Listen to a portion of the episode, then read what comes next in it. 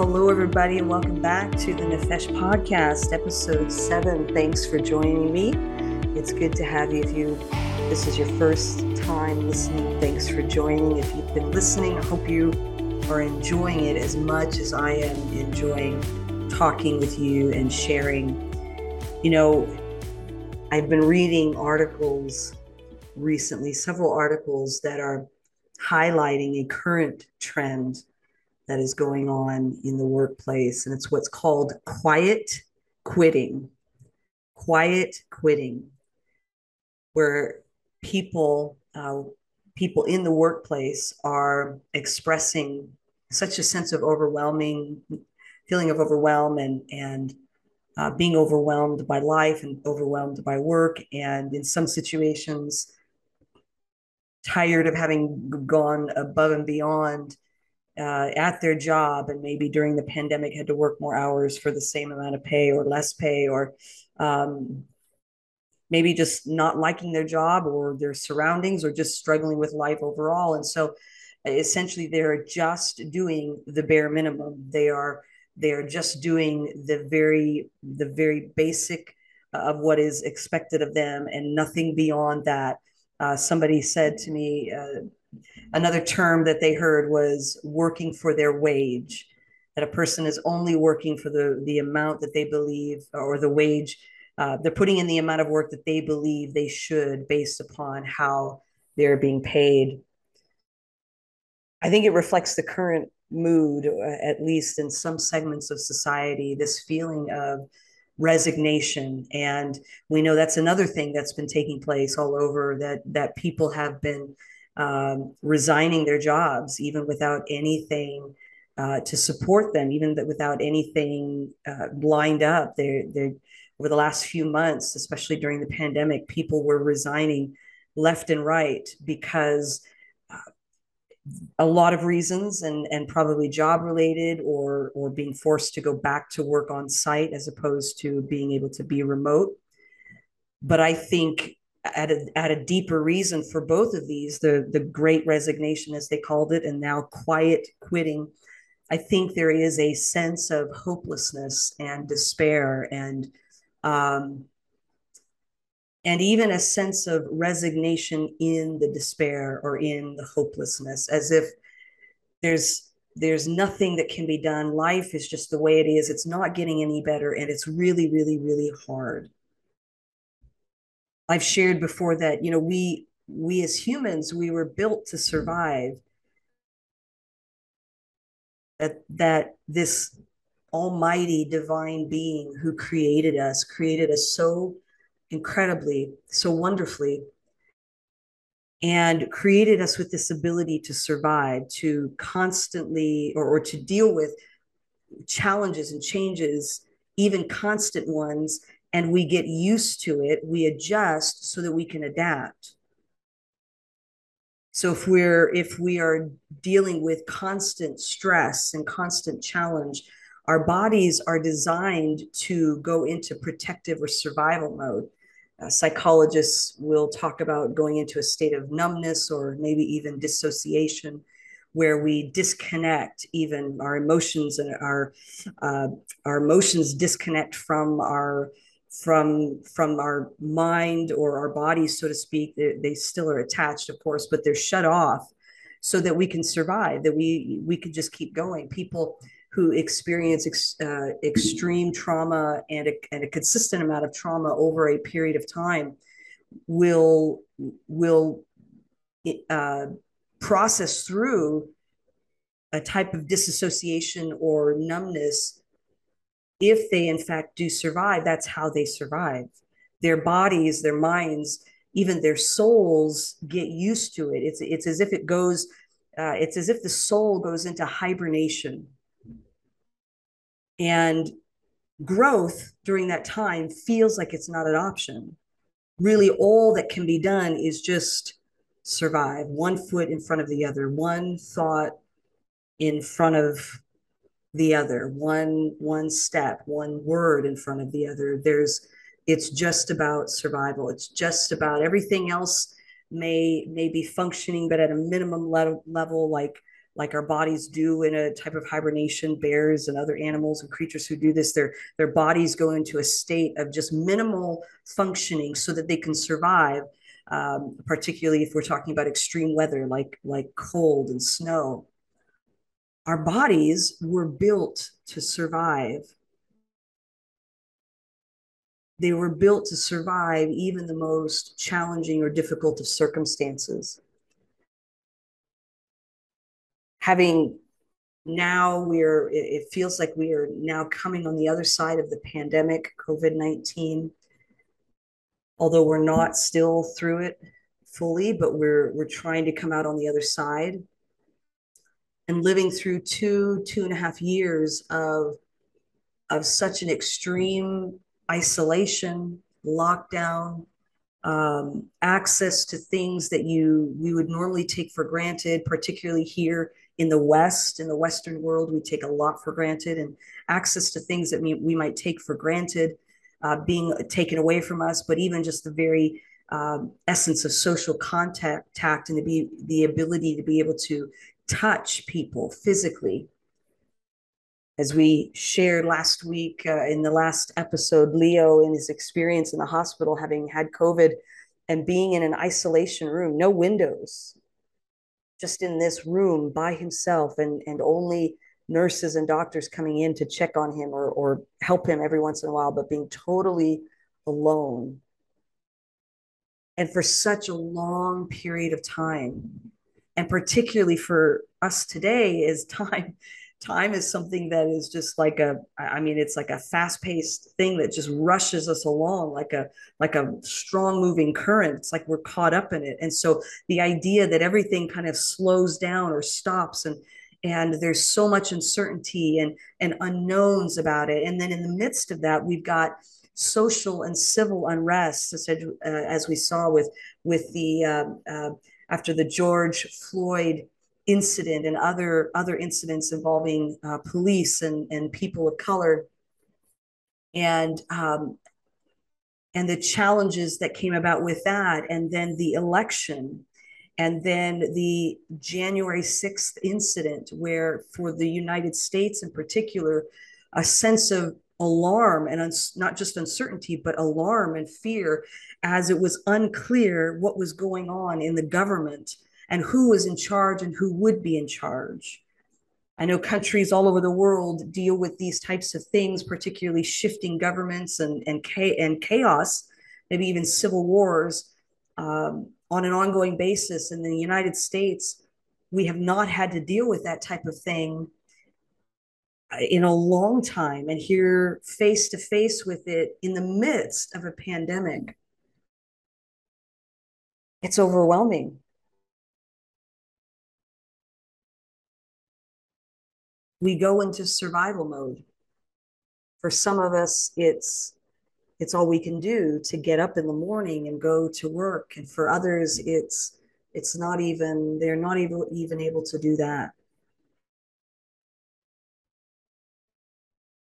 It's interesting, and I I think we'll be studying this idea or or the historically and sociologically we'll be studying the events of COVID 19 and particularly the events taking place in America, we will be studying it for a long time. But I think it's no coincidence between the start of the pandemic and the the building of tension with with the racial tension as it relates to um, people of color and police and racism and particularly a COVID, with COVID 19, racism against those of Asian descent. It's no, it's no coincidence that you see tensions flaring and, and eruptions of emotion that we saw, particularly in May 2020, just a few months after the start of the pandemic. It's as if everybody was on this state of, of being overwhelmed and uncertain and anxious. And now that we're coming out the other side, there is a sense of uh, relief. And I know that not everybody's out the other side. People are dealing with long COVID. People are dealing with ongoing health issues. People are dealing with with uh, loss of income, loss of work. Churches have yet to fully recover from how they were impacted in COVID. Schools have shut down, and some have have yet to recover from the impact. Businesses have closed. And of course, people have lost their lives.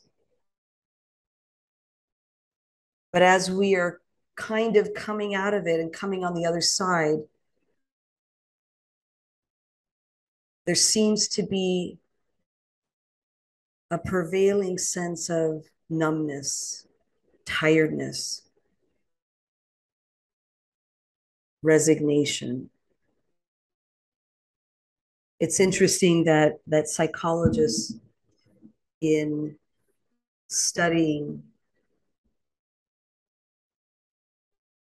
or understanding people uh, and babies who have experienced uh, what what they call uh, what they or what they used to refer to as infant depression. There might be a newer term today, but um, infant depression, where infants who who have parents or caregivers who are unresponsive if they are left on their own crying or unattended on their own in in cribs and their cries for help are not attended to if they are not responded to if they're when they voice their cry for help through crying, whether they're hungry or they need to be changed or they're tired or they just want comfort, when those cries for help, especially I believe it's in the first year of their life when they are not, uh, when babies are not responded to quickly and and with comfort and care, in those those first few months, long term problems can develop things like uh, complex trauma, but early on, especially what's known as infant depression, where an infant will no longer cry after a while. Instead of crying constantly or crying naturally when there is a problem, they will cease to cry. They will cease to reflect um, emotion on that level because they learn somehow again survival. They learn that nobody is responding to them. And so they just they cease. Whether they cease fully or cease partially their emotions become stunted because they've they've not been given a safe place to express those emotions and have them be be heard. Their cry hasn't been attended to so they stop crying. They give up. I love when I when I read parts of the of the Bible, and particularly the Old Testament of the Bible. The Old Testament is um, is is part of what we share with with um, with the Jewish faith. It is the the same. They they may have a few extra books in there um, than the Protestant faith, and the Catholic tradition has a few extra books than the Protestant tradition. But I, I love looking at the Old Testament part of the Bible because it, I just love how it's so interesting and it's so old. It's, you know, thousands of years old and the experiences are thousands of years old. And I just find so many parts of it, there's such rich meaning there, whether it's the narratives or the Psalms or the uh, Proverbs. I haven't really found much benefit from the Song of Solomon.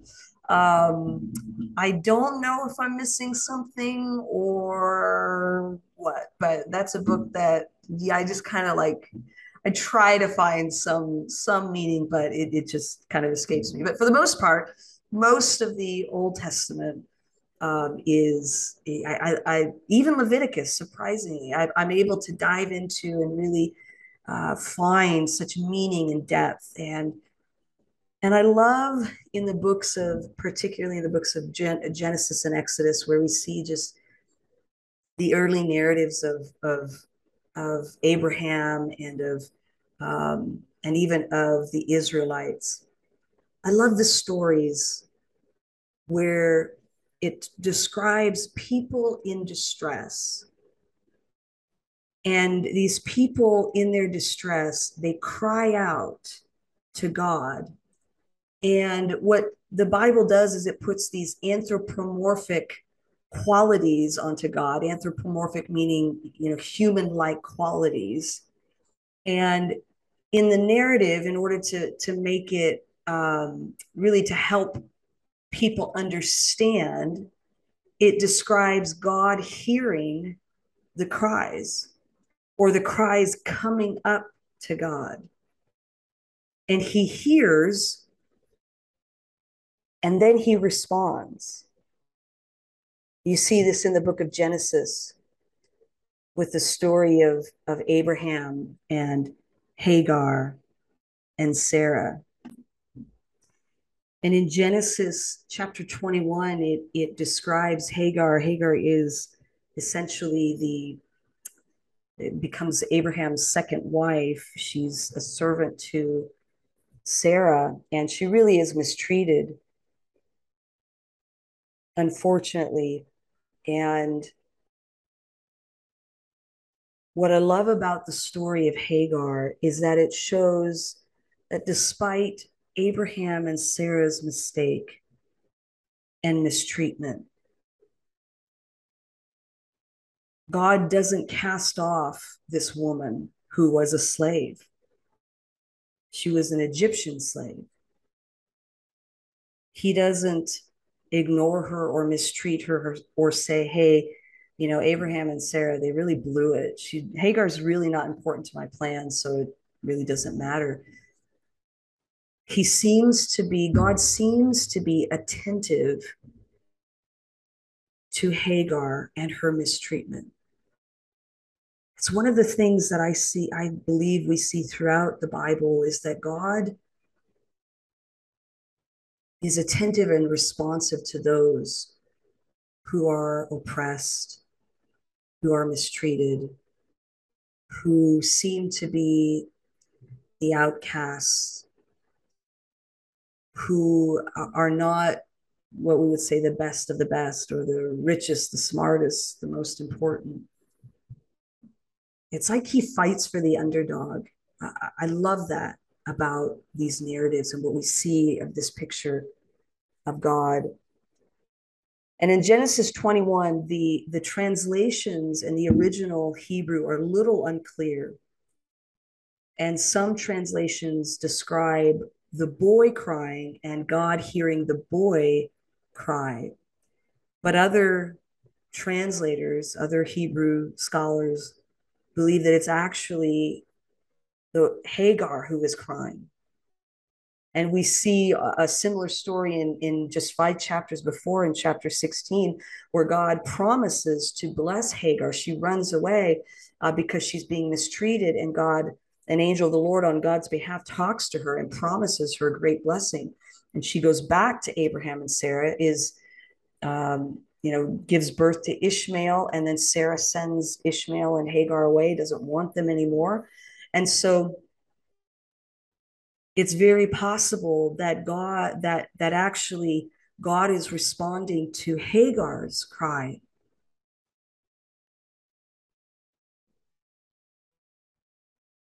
And he comes and he comforts her and he takes care of her and he provides water for her and her boy.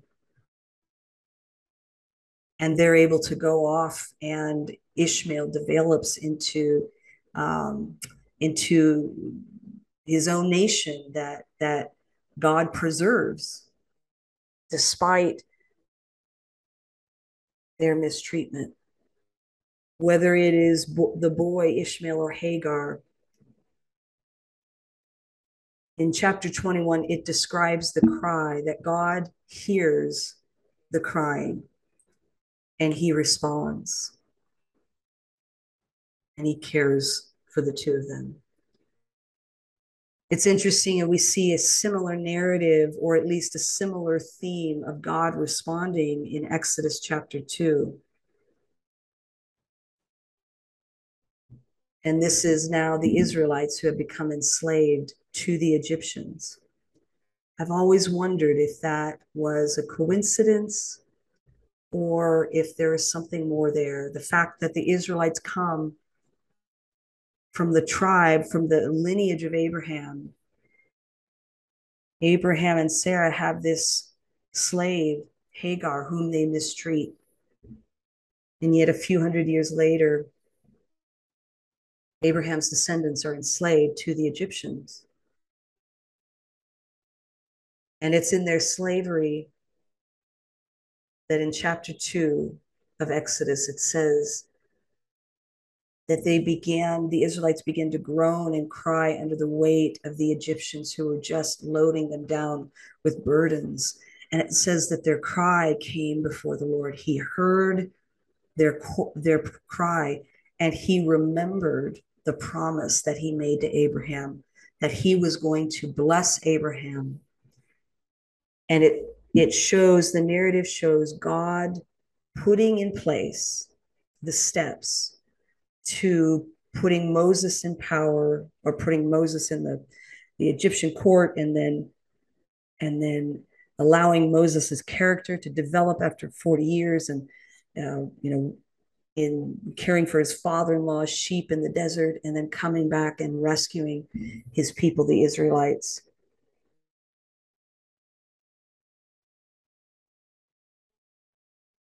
God hears the cry of those who are mistreated, oppressed, or just simply hurting. He hears the cry and he responds. Our challenge today in today's world is that it's very hard to see how and when God is responding.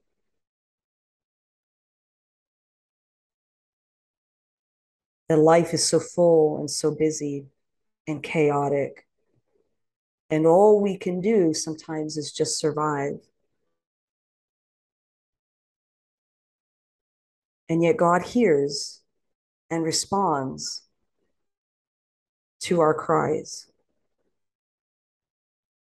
He may not respond in the way that we would like or at the time that we would like, But God is at work in the lives of all who will really let Him. And the belief is, especially by some, and including Dallas Willard, is that God is, is attempting to establish His kingdom and to reshape this world into a place where he and his justice and his righteousness and his mercy and his peace truly rule and reign. And it's when those things are true that the chaos and the turmoil and the unnecessary pain goes away.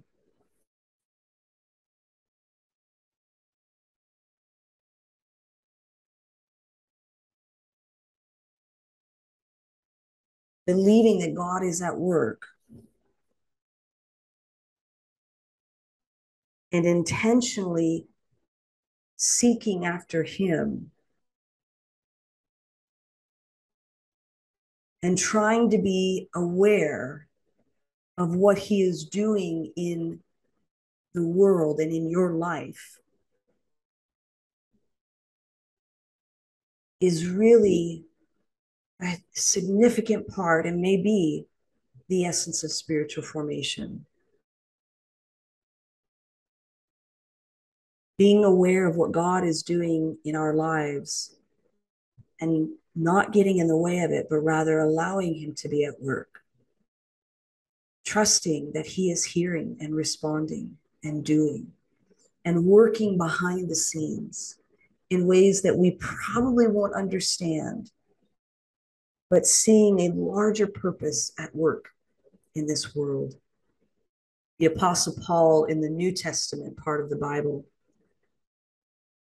in 1 Corinthians 15, he's describing the resurrection and, and the belief, how, how important it is to believe that Jesus is in fact raised from the dead. It really is the resurrection that is the proof that he is the Son of God.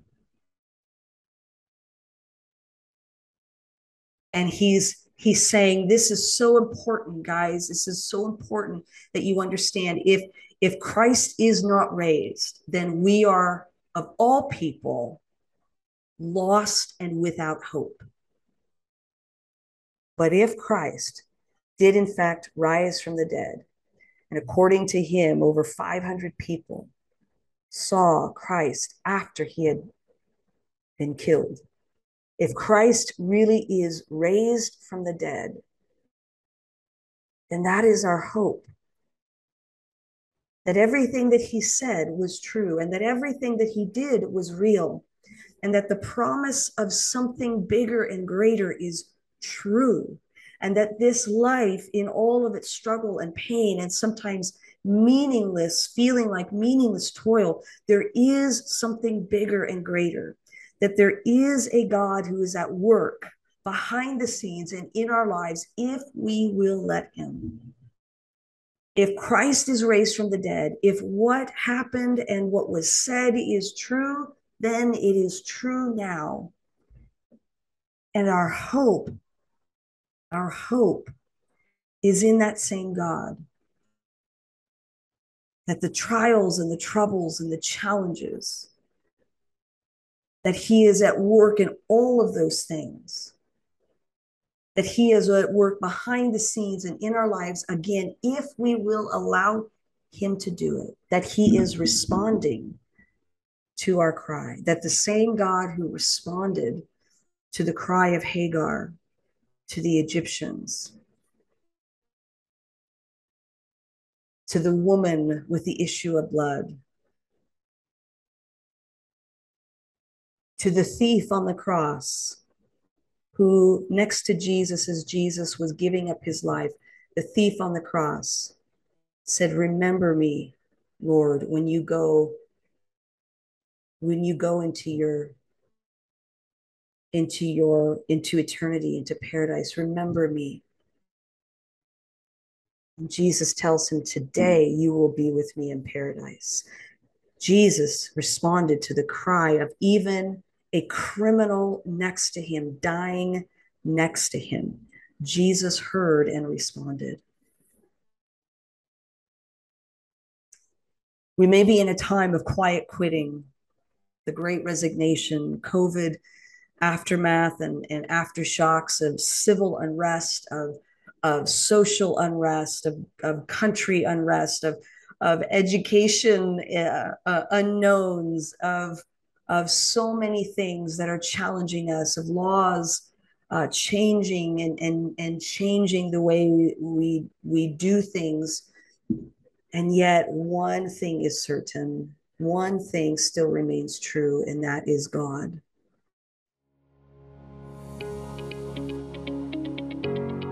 If we can pull away, be attentive be aware, attempt to tune into what God is doing in our lives. Hopefully, we can then not only allow Him to do it, but be part of, rather than get in the way of what He is trying to do in the midst of what we are experiencing. And may we continue to cry out to Him. May our cries not stop, but in faith continue to cry out and reach out, believing that He is hearing and that He is responding. Well, I hope this has encouraged you just as much as it has encouraged me talking about it. And um, I'm excited. I'm excited to have you join us next time. I think you're going to really enjoy the conversation that I'm going to have with a, friend of mine. Um, and I, I look forward to seeing you virtually listening uh, next time. Take care.